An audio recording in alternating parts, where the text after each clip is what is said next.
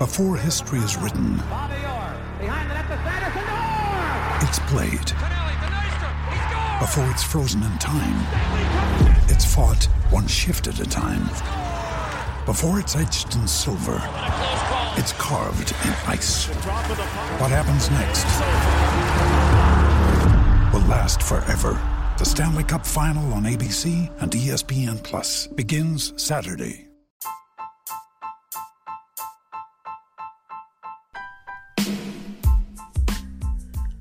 What's going on, everybody, and welcome into another edition of B Shafe Daily. My name is Brendan Schaefer, coming to you on a Cardinals game day as the Cardinals had their opener to the Grapefruit League slate this afternoon at Roger Dean Stadium, where officially they tied the Washington Nationals 4 to 4. But let me tell you, this game wouldn't have been a tie under normal circumstances. you see, when the Cardinals last spring training and over the course of summer camp, really, is when this came into play. Had their inter squad games, and they got a pitcher to where he was throwing too many pitches in an inning, and so they didn't want him to have to continue to exert himself. They made up the rules and said, okay, the inning's over now, but you get a run for however many outs uh, was not tacked onto the board. You know, they made up their own way of rolling over innings in order to keep the games moving along because it is about development and getting ready for the season more so than it is about who wins and loses. And so they had a system that worked for them. Well, the rollover factor is coming to a spring training game near you because they used it today and it kind of benefited the Cardinals because in the first inning, Jack Flaherty, after a strikeout of Victor Robles, really just didn't look like himself for the rest of the outing. Uh, that first inning continued along. He had given up a couple of walks, had given up a hit. The bases were about to be loaded with one out, at which point they called the inning, rolled it over. I believe Flaherty was at about 23 pitches at that point in time. And so basically, the Nationals scored no runs in the first, when in reality, they would have had an opportunity for many runs in the first had it been a regular season circumstance. Doesn't really make much of a difference. The takeaway from the day, if you're looking at Jack Flaherty's performance, for one, it could have been a little different in that inning because the ball that was called uh, ball four that loaded the bases before they eventually scrubbed things would have actually been a strike him out, throw him out if Angel Hernandez had made the same call that Jack Flaherty would have made about that pitch. Instead, it was a walk and loaded the bases. So at that point, they said, okay, that's enough. But in reality, uh, Jack Flaherty, and he was aware of this to say the least in his post game Zoom conference, or rather mid game Zoom conference, because down here, the guys tend to have the starters play their innings, get out of here. And so Flaherty was Zooming with us while the game was still going on. But during that session, he was pretty clear that he thought he was terrible today. He wasn't happy with anything that happened. And it's just one of those things where you got to try to take the positives that you can find from it, go back and look at video and figure out what exactly happened, and then move on from there. Not something that he's probably going to wear for too much longer beyond today. But at the end of the day, the unofficial slash official line on him, if you look at MLB.com, it'll tell you he pitched an inning because how could you not pitch at least one inning if you end up throwing in the second? But really, just the one out recorded. It came in the first, and beyond that, he ends up giving up a total of four hits, three earned runs, three walks. Did have the strikeout to start the game off, but not the line that you'd want to see for him. Beyond that, though, the pitching plan for the Cardinals actually looked pretty good.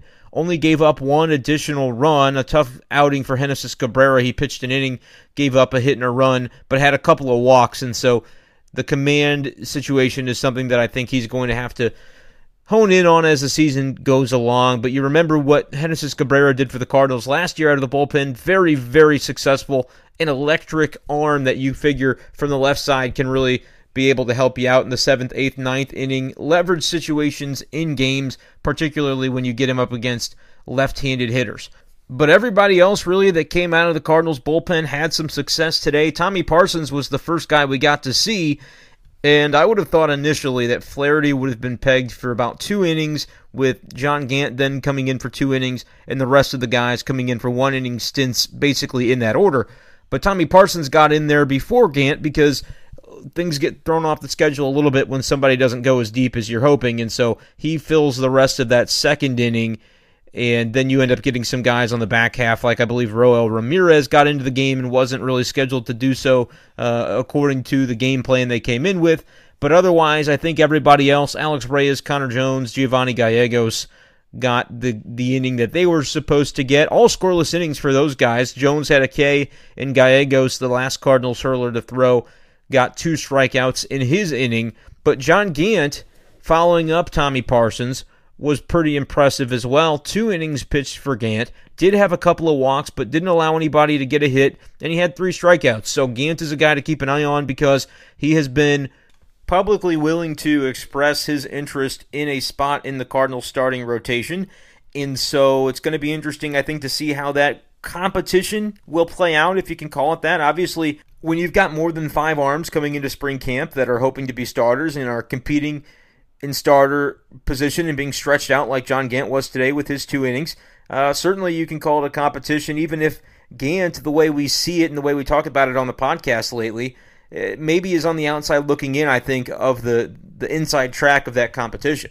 We've talked about the names that are expected in the rotation, and really it boils down to if Carlos Martinez ends up having the kind of spring that he's hoping he can have, and based on the way he, he looked in the lives the other day when he was facing some legitimate veterans on this Cardinals team like Paul Goldschmidt, Nolan Arenado, Yadier Molina, and Matt Carpenter.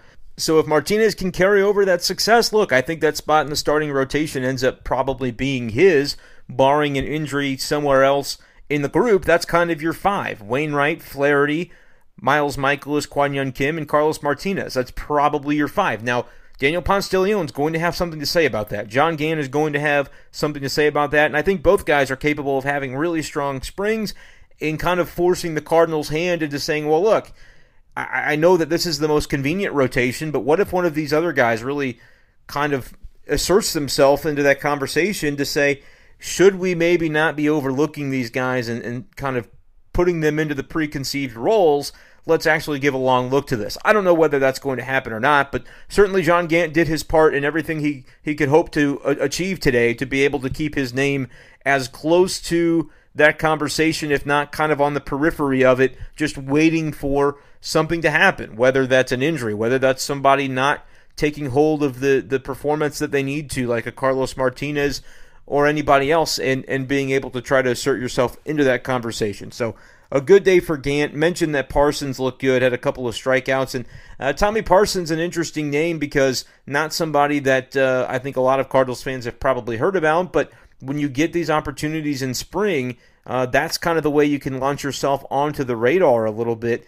And uh, Cardinals have to like what Tommy Parsons did today because he came in into a situation that he wasn't necessarily expecting. Probably was expecting to get like the fifth inning or maybe a little bit later in that game, and certainly to come in in the middle of an inning with with runners on board is not an ideal circumstance. But he ends up giving up just the hit, and uh, a run does score on that, but he's not charged with it. It's Jack Flaherty's man, and gets two strikeouts in the inning. So good for him. Keep an eye on Parsons as we head through the spring training session. On the offensive side for the Cardinals, as we roll through B Shafe Daily for this Sunday, February 28th, Tommy Edman, interesting to see him in the leadoff spot in the Cardinals batting order coming into this game.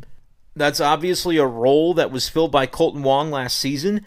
Obviously, Wong was also the second baseman, and so you basically insert Edman into both of those spots today. He leads off the game with a base hit and scores a run on a wild pitch that ended up being the Cardinals' first tally of the day. And I think the fact that Mike Shildt put him in there today, he said don't read too much into really anything you see with the lineup, but this is obviously a group of mostly major league regulars that you're seeing in there today for the Cardinals. It could absolutely be what their lineup looks like or very similar to what it looks like on opening day and beyond, with one exception, a major exception being Matt Carpenter's not going to be able to DH for the Cardinals when they head to Cincinnati on April 1st. He was in the designated hitter spot today, which they have in spring training and have had for years, especially early on in camp. It's just part of the, the way they they go about these things. Remember last season, they didn't know in spring training there was going to be a coronavirus shutdown and then the DH was going to happen in the NL. That wasn't something that came in until much later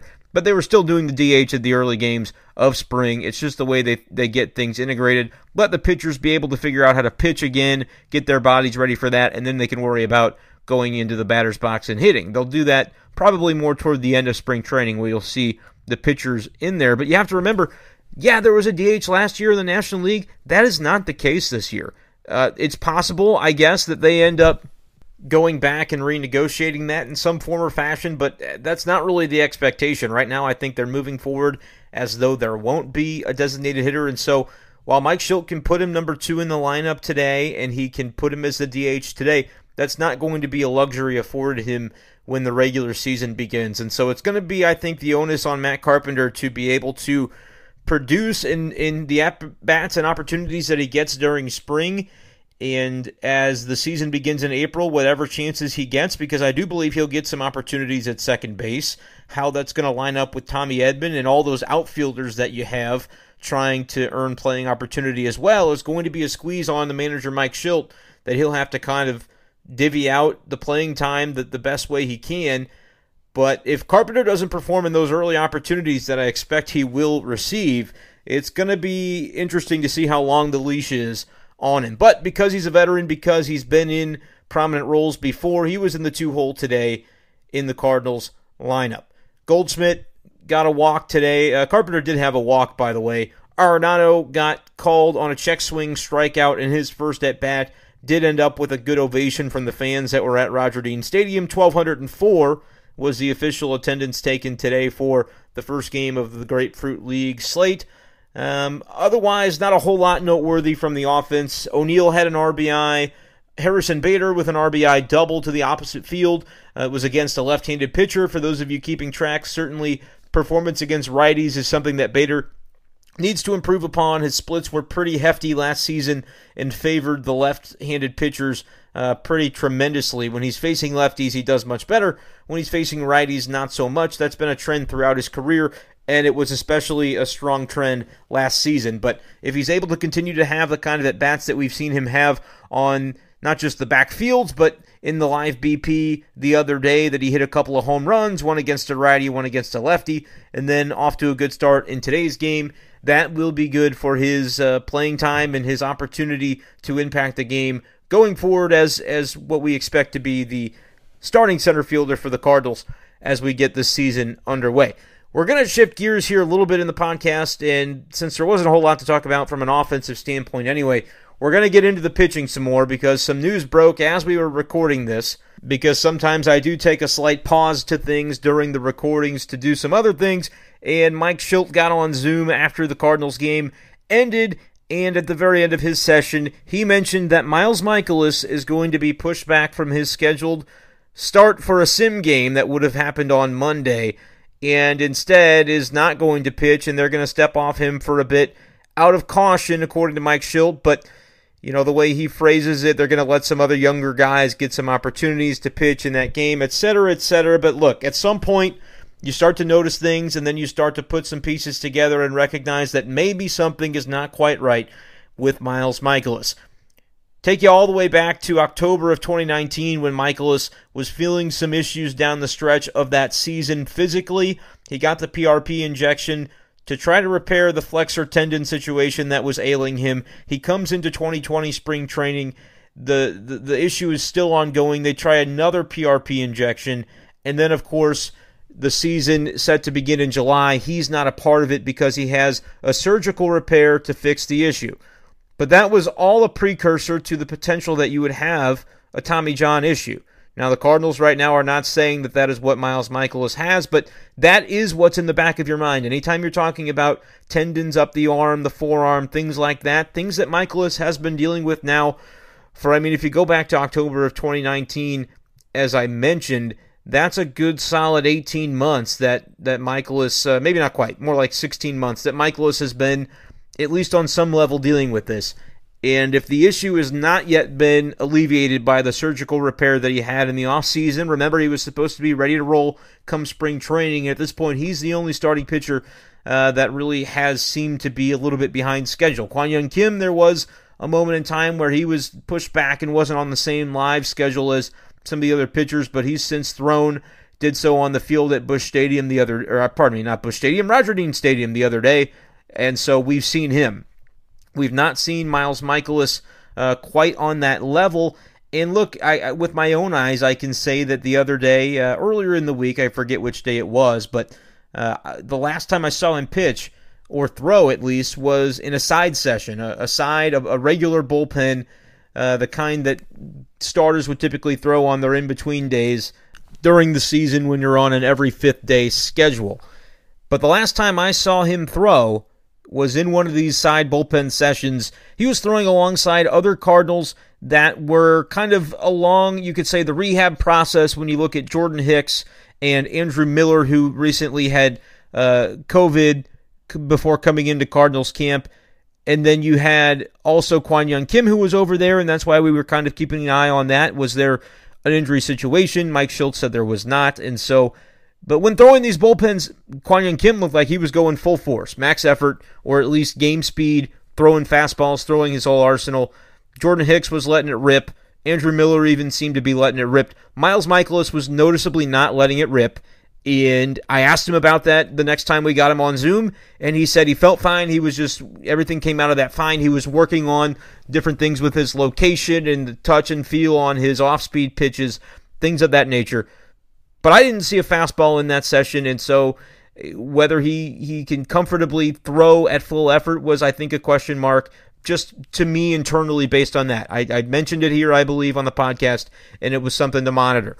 He throws a live bullpen session, I believe, at some point since then, but it wasn't something that, because of the access with media here, I was not able to get my eyes on that to see how he looked in that session. Uh, so I may be speaking out of turn. I don't know that it, if it happened or not. I couldn't say because I didn't see it.